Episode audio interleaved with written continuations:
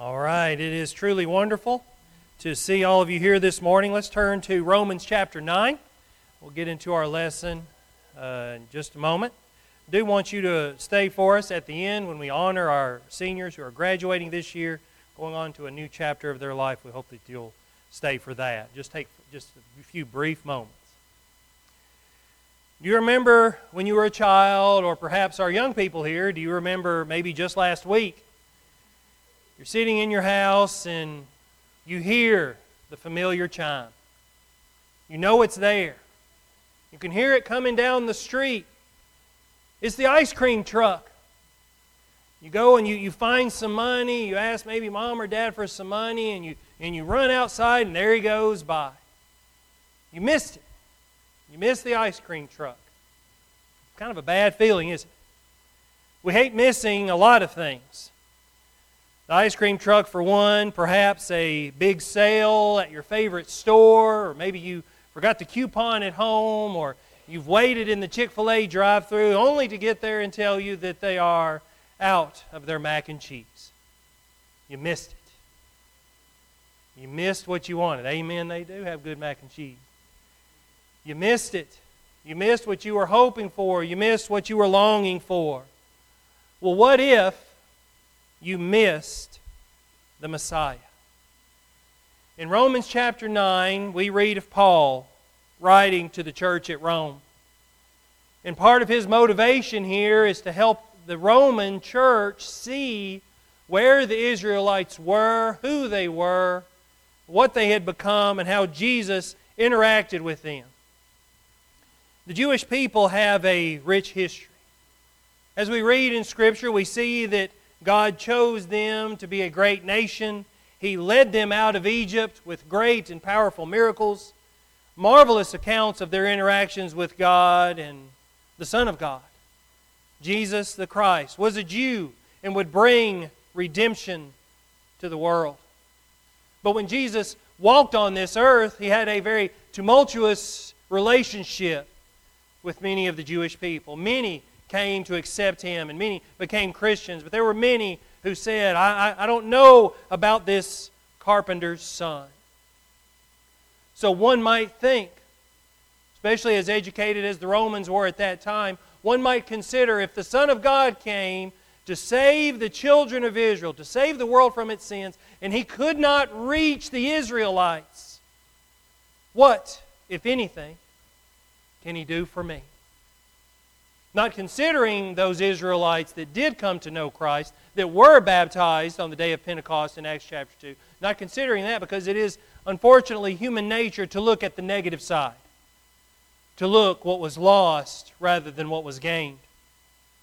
Well, as Paul knew about the church at Rome, as he knew about all the congregations that he, he engaged with and, and worked with, Paul was handling their concerns, handling the philosophical questions that were plaguing them in those days. And this certainly must have been a question of the Roman congregation.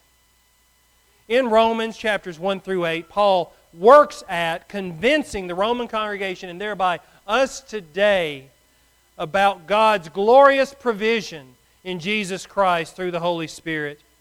Paul says in chapter 1 that he is not ashamed of the gospel for it is the power of God unto salvation. And then he also says in chapter 24, he describes the consequences of unbelief. Paul is slowly, through chapters 1 through 8, building a case for the Christ. Because Paul wants to reach those at the church at Rome who are having doubts. Jesus was a Jew. Jesus came to this earth, and there are Jews that said no to him. What about that, Paul? Paul says in chapter 3 that all the world is guilty. And that faith, in chapters 3 and 4, that faith is vital to our salvation. He goes on in chapter 6 believers are dead to sin and alive to God. And then Christ unites us, he contends in chapter 7. And then in chapter 8, we read verses 31 and 32. What then shall we say to these things? If God is for us, who is against us? He who did not spare his own son, but delivered him over for us all, how will he not also with him freely give us all things? Don't question this Christian, new Christians at Rome, Christians sitting here today, don't question God's love for you.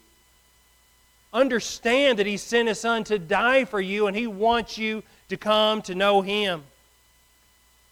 But they had questions, as many may still today. And we're going to handle a couple of aspects from the Old Testament, a couple of accounts that people might question and say, hey, what about this? What about this, Dale? Because they were questioning it then. What about this, Paul? Are you sure God is who He says He is? So in chapters 9 through 11, we're going to look at chapter 9 this morning, but in chapters 9 through 11, Paul deals with the problem of the condition of Israel. The Romans question this a great deal. But many would say that they missed their Messiah. Why did they miss him? According to Paul's answers that we will consider, it's, it's because they didn't understand God. They had questions about how he acted, perhaps also because of pride. What does it mean if we miss the Messiah?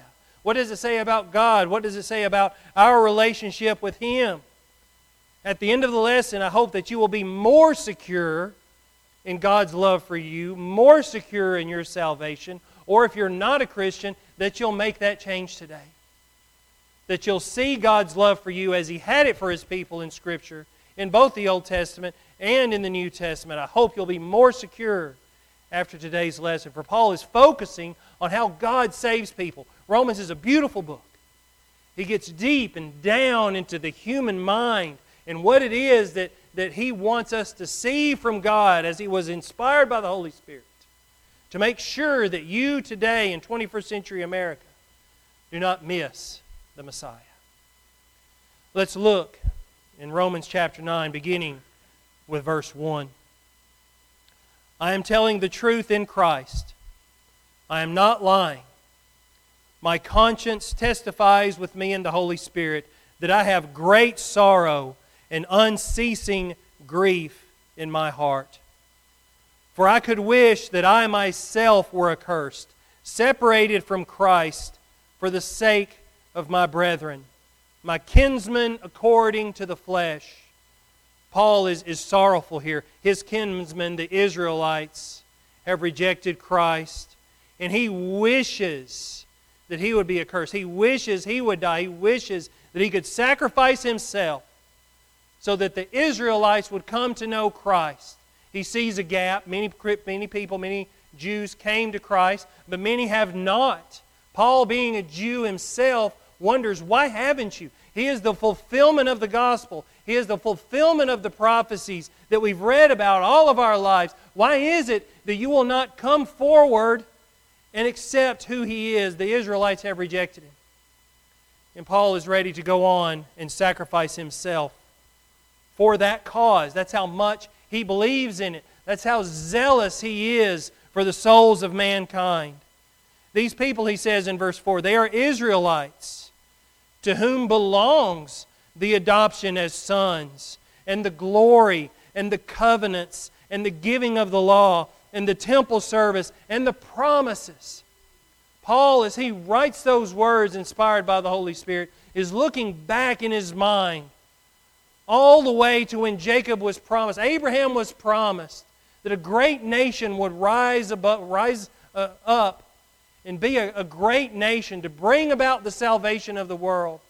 Paul is writing these things and he is commending the Israelites for who they were in their history and in the history of the world. Let me read it again. The Israelites, it belongs the adoption as sons, the spiritual adoption, and the glory and the covenants and the giving of the law and the temple service and the promises, whose are the fathers and from whom is the Christ, according to the flesh who is over all, God bless forever. Amen. So he ends this section in verse 5 giving them the fact, telling them the fact that Christ came through you. The salvation of the world has come through the Israelites, and Paul is, is trying to help them see their importance. Paul is trying to help the Romans see the importance of Christ and how, how vital he was to the Israelite people and overall to the world. But who left who? God sent His Son. Jesus lived on this earth, sent the Holy Spirit. He's with us now. He's with us here in the Word of God. He's here with, as, he, as He lives in each of us. He is watching over us from heaven. God is always there, wanting to be with you. The Israelites said, No, we don't want any part of this. Let's look at verse 6. But it is not as though the Word of God has failed. Yes, church at Rome, the Israelites, many did not accept Jesus Christ. Many spoke against him. Many still do. Many, such as I did, killed those Christians. That's why I'm writing to you, trying to show you that I am, you know, a changed man. Some of what Paul is trying to convey to them. But it's not as though the Word of God has failed. For they are not Israel, all Israel, who are descended from heaven, or, or descended from Israel nor are they all children, because they are Abraham's descendants. But through Isaac your descendants will be named. That is, it is not the children of the flesh who are children of God, but the children of the promise are regarded as descendants. Has God's word failed? Certainly not. And Paul goes on to say that, you know what? Not everyone who is God's chosen was an Israelite. Why? Because the new law has been established. Many people are, are Christians now. There, there's no distinction between Jew and Greek. The Gentile and the Jew can live under Christ now. The Gentile can become a Christian. So, not everyone who is God's chosen was an Israelite, and neither are those who were Israelites actually Abraham's descendants. Because they're no longer following God anymore. You see, the Israelites were focused on themselves quite a bit in their salvation. They didn't like Jesus' teachings. They loved the fact that they were from David, that they were of that lineage, and they were very proud of that in those days. And many today, be they Israelite or Gentile or atheist or agnostic or what have you, do not like the teachings of Jesus today either. Well, Jesus is who he is. We read of him in the inspired word and He will always be the Savior of the world. But it's people today, some of us even here this morning, who say, I don't want any, any part of Jesus. I want to focus on myself. I want to focus on who I am, on what I want to do. Jesus says, Come to me and change yourself. Be a new person. Be born again, which I'm going to speak on this evening. Jesus says, I don't, I don't want you to be yourself. I want you to be who I want you to be. And God in 1 Timothy chapter 2 and verse 4 talks about how Paul writes to Timothy and said, God wants all men everywhere to be saved.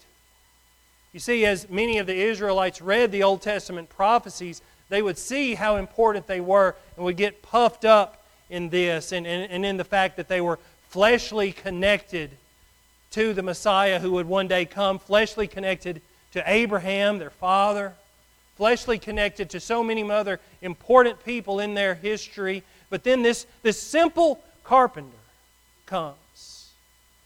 Says, You know what? I'm the Son of God. You, Jesus? Are you sure about that? Miracle after miracle, they continue to deny him because they were so concerned over their fleshly connection rather than the spirit of what God was trying to do to bring all men to salvation. Because you see, as Paul continues in chapter 9 and verse 9, it is the promise that is more important. Romans chapter 9 and verse 9 says this For this is the word of promise. At this time I will come, and Sarah shall have a son. And not only this, but there was Rebekah also, when she had conceived twins by one man, our father Isaac.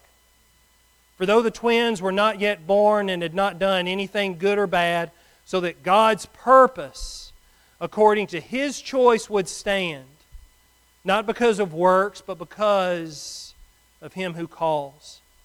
It was said to her, The older will serve the younger, just as it is written, Jacob I loved, but Esau I hated. Here, in this moment, Paul is writing to the church at Rome and talking about how God chose who would establish his people on earth. And this choice started with a set of twins, Jacob and Esau. But as you see in the passage, The choice was not based on what they did. The choice was not based on the works of Jacob and Esau, for he decided this before they were even born. The choice was not based on their human performance, but rather on God who made the decision. See, the flesh is not important, but rather it is the promise that is important. God promised that Jacob would be the chosen one. Jacob I have loved, and Esau I have hated. Now, now hold on a second. Hold on a second, Paul. God is love. I know that part. How is it that God says that He loved Jacob but hated Esau? It's one of the confusing parts, right? That's why many people, even today, choose to leave God. Well, I just don't understand it. Well, hold on. Paul's trying to help us understand it as he writes here in Romans chapter 9. Commentaries are good, and good study helps in many ways. You choose the right one. But sometimes the Bible is also its best commentary. Verse 9 again, for this is the word of promise. God made a promise. But he says here, God loved Jacob but hated Esau. Scholars contend that hate here means to love less. As, as wonderful and beautiful as our English language is, especially when spoken in the southern tongue, sometimes it can be lacking. Sometimes it can be lacking. There could be a better word here, but it simply means to love less, much like Luke 14 and verse 26. If anyone comes to me and does not hate his own father, what Jesus tell us to do? To love our father and mother, did he not? Well, here the idea being conveyed is a little different, but certainly it is not hate. Certainly it is not hate, but rather to love less as we think about it in our own lives and in our own minds and language. So many people would say, "Well, I'm not going to I'm not going to follow Christ because you see see he hates. He even hates babies that haven't been born yet." How about that? Well, as you consider a little bit more of what Paul is trying to help the Romans understand, I hope you see it today as well. That God is a God of love who makes promises. And the result of this promise is not just one group of people being saved and being able to enter into eternal glory, but rather an entire world that has that opportunity. And sometimes God did things that we humans cannot understand. Well, Paul here is trying to help us understand as well as he can. A woman walked up to a preacher once and said, I cannot understand why God should say that he hated Esau to which the preacher replied, It is not my difficulty, ma'am. My trouble is to understand how God could love Jacob. Sometimes we're not a lovable people. Sometimes we're difficult to get along with. Sometimes we falter in our faith, and we must think of it in those terms. How can God love me? How can God send Jesus, His only Son, to die for me, who is not perfect, who, who, who is lacking in so many ways, who does not love as I should, who does not worship as I should, who is not as doing as well as I should be. How can God love me? That's the humble question that we must ask ourselves. But always remembering that the promise, you see, is more important than where one might find themselves in life. The Israelites found themselves in a mighty good position, and they didn't like it when that position was changed. But as you'll see in a few moments, that position was always challenged. That position was always going to be subverted whenever Christ came that position was always going to still be intact in many ways. Christ was simply the fulfillment of that as, Christ, as God promised it when the world began. Well, does this choosing of God, as God chooses one thing or another, does this choosing make him unjust? Does this choosing make him unrighteous? Paul was a, a wonderful reader of people. He knew what they were going to think. And as someone who writes myself, others of you who probably write, as you write things, you've got to think in your mind what's a question that somebody's going to ask at this point? What's an objection they're going to have? Because especially in writing letters that had to be, you know, handwritten and then sent and then days or weeks would go by before it would get there. You know, you wanted to make sure you made the most of your time whenever you wrote. God chose Jacob. God chose the Israelites. And some of us today, some in these days, some in, in our day and in theirs, well, that's unfair, God. You never gave Esau a chance. Let's look at chapter 9 and verse 14. What shall we say then? Paul knew what they were thinking. There is no injustice with God, is there? May it never be. For he says to Moses, talked about this last week, Exodus 13. He says to Moses, I will have mercy on whom I have mercy, and I will have compassion on whom I have compassion. You see, God gets to choose. He gets to make decisions. He gets to make plans. He gets to set things in motion that He wants to set in motion because He is a wise and honorable God. So then it does not depend on the man who wills or the man who runs, but on God who has mercy. Mercy, you see, is not getting what we deserve. But sometimes people think to themselves, well, well, don't I deserve mercy, God? Don't I deserve that, that same mercy? I'm sure that's what Esau thought as he learned and realized what was going on. Certainly, people in, in, in Paul's time were questioning that. Why did he love Jacob but hate Esau? Dale, why did he do that? Well, God will have mercy on whom he will have mercy upon. God is never less than fair with anyone, but fully, fully reserves the right to be more than fair with individuals as he chooses. Jesus spoke of this right of God in the parable of the landowner in Matthew chapter 20 when the, when the workers were complaining, You're paying the late workers the same as the early workers? Don't we deserve more? You see, our human interactions, our human thoughts, selfishness, and pride gets in the way of what God tries to do, and we start questioning Him. We, in our physical bodies, with our, with our gray matter, start to question the omnipotent God who created all things. God, you're unjust. We wag our fingers at Him as we sit and breathe His air and admire His Son and admire His creation. You're unfair, God. God can certainly show mercy, I believe, on whom He will show mercy upon. And that's what Paul here is trying to convey to the church at Rome. In verse 16, we read this. Let's focus on this for just a moment. It does not depend on the man who wills or the man who runs but on God who has mercy.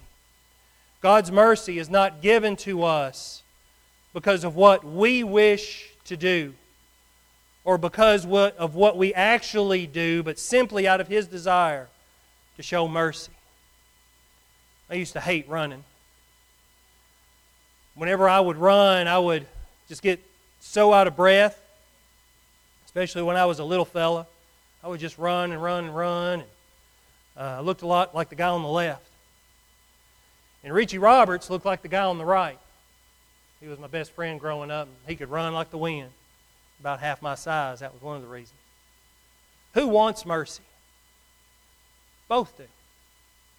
I wanted mercy in those days. The one on the left wanted mer- wants mercy. The one on the right, who was in better shape and still running, he's still sweating, right? He's still doing what he's been asked of. He's still, he's still straining himself. Both want mercy. But let's ask this who needs mercy? Who needs the mercy that is allotted to them? That God, in His character and in His nature, says, I will give mercy on whom I will give mercy. And it's part of what His decisions are. We can't dictate to God what we would want Him to do you know, I would try, as I would run by the coach, I would really, you know, try to, oh boy, this is, this is tough. I'd try to show him how hard I was working. Hopefully, he'd make us run two laps instead of three. Finally, that mercy came, and we were all glad of it. But who wants the mercy? All of us do. But who needs the mercy? The one on the left. And it's up to God to determine those things of who, who needs it exactly. We read in verse 17 Paul brings about another issue that even I myself have wondered about the hardening of Pharaoh's heart. For the scripture says to Pharaoh, For this very purpose I raised you up to demonstrate my power in you and that my name might be proclaimed throughout the whole earth. So then he has mercy on whom he desires, and he hardens whom he desires. Sometimes God will choose to do things through showing mercy. Sometimes God will glorify Himself through a man's hardness. That's what we see here. We should not think, though, that God persuaded an unwilling, kind hearted Pharaoh to be hard towards God and Israel. In hardening the heart of Pharaoh, God simply allowed Pharaoh's heart to pursue its natural inclination. Most likely, it's what Pharaoh would have done anyway. But through what God wanted to pursue in life, through what God needed to have happen in Scripture, He showed mercy to Jacob. He showed mercy to Moses in such a way that He chose. He hardened Pharaoh's heart. It was His purpose, it was His choice to do those things. You know, you ever go to a restaurant or go to a place that's heavily managed and you'll ask yourself, why did they do that? Why, why don't they do this? Or, you know, you who've been in the place for five seconds know better about the management, right? No, of course not. We who have been on this earth in a very small amount of time, many think they know better than God. It's God who displays the mercy. It is God who shows the justice. It is not up to us to say, Lord, it is my right to have mercy. We're, we're too obsessed with that. We're too obsessed with God showing us mercy because He will show the mercy to whom He will show the mercy to. Chapter 9, verse 19. Paul again, knowing what they're going to say. You will say to me then, why does he still find fault? For who resists his will? So then, what can man do? If God did this to Pharaoh, God did this to Jacob, if God put all these things in place, what can I as a man do? Many start to think that this is where predestination happens. That because God is all knowing and omnipotent and all powerful, then man has no choice about what he does. But in fact, God chose those moments that we just referenced to do those things that he would have man do to bring about what he needed to have brought about, whether through miracles, through the children of Israel learning something, or bringing about his son. We know that man has a choice. Matthew 10 38, he who does not take his cross and follow after me is not worthy of me. Jesus has asked all of us to take up our cross and follow him. That is a choice. That is a choice. But Paul knew that this philosophical argument would come up. Why does he still find fault then? For who can resist his will? God loves us and God gives us a choice to live as we will, thankfully. On the contrary, who are you, O man, who answers back to God? The thing molded will not say to the molder, Why did you make me like this, will it? There's a little corner shop in Pigeon Forge. It's right next to the old mill restaurant, and they make all these pots and these mugs, and it's great because they're all just a little bit different and unique. But does that mug ask the potter, Why did you make me like this? It's just how it is. God made you the way He made you. And should we ask, Lord, why did you make me like this? Why did you make me this tall, this short, with this voice, with this color hair? Why did you make me like this? Certainly, it's a question that many people ask. But Paul questions. He questions the validity of the question itself by bringing out the example of the potter. Or does not the potter have a right over the clay? Indeed, God does have a right over us to make from the same lump one vessel for honorable use and another for common use. If you've ever thrown clay, you know that from one, from one lump you can make a mug, you can make a bowl, you can make a spoon, make all kinds of different things. And Paul is bringing out that example here. We must realize our position with God and that He is the all knowing, and it is not us that is all knowing. And in regards to salvation, the only choice God has made was to save all of mankind. Paul is handling these questions. Oh, well, you know, God did this. Don't you think He should have done this? That's what the Romans would ask. But Paul is going to tell them in just a moment you know what? The Israelites had a choice, and you had a choice as well. Let's look at chapter 9 and verse 25.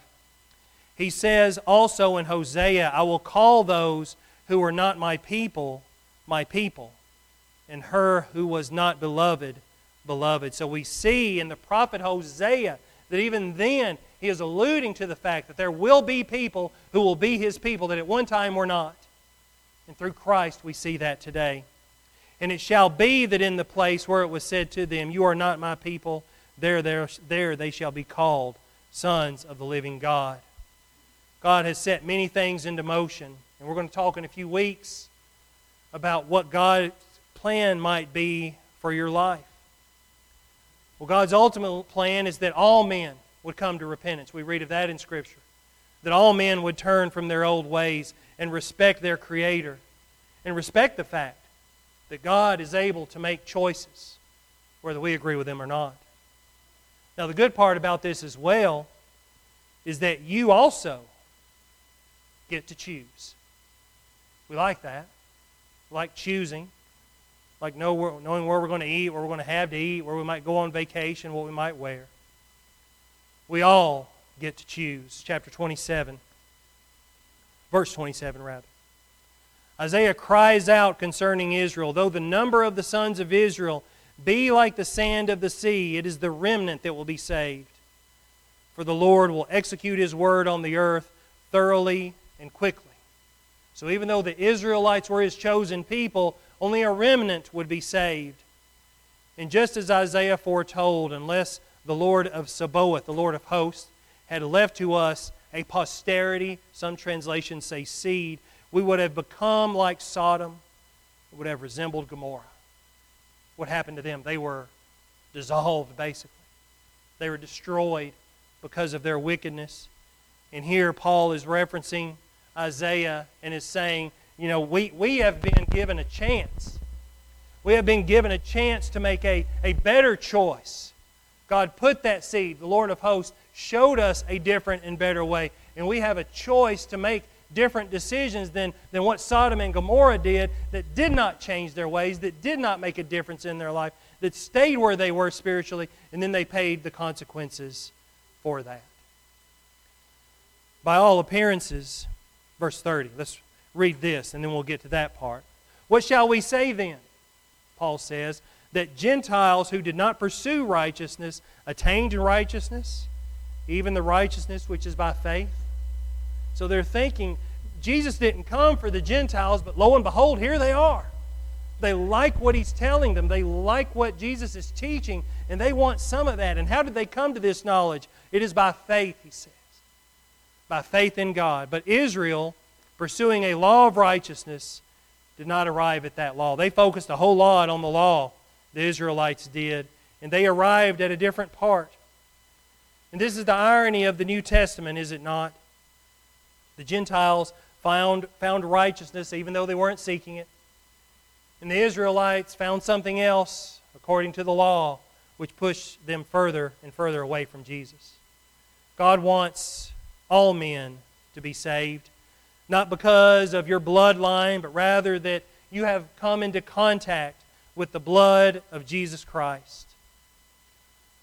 Verse 32. Why did they do this? Why did they not find Jesus? Why did they miss the Messiah? Because they did not pursue it by faith. They looked at Jesus and said, No, I don't think so. The Gentiles saw Jesus and saw something different but they did not arrive where they should have because they did not pursue it by faith, but as though it were by works.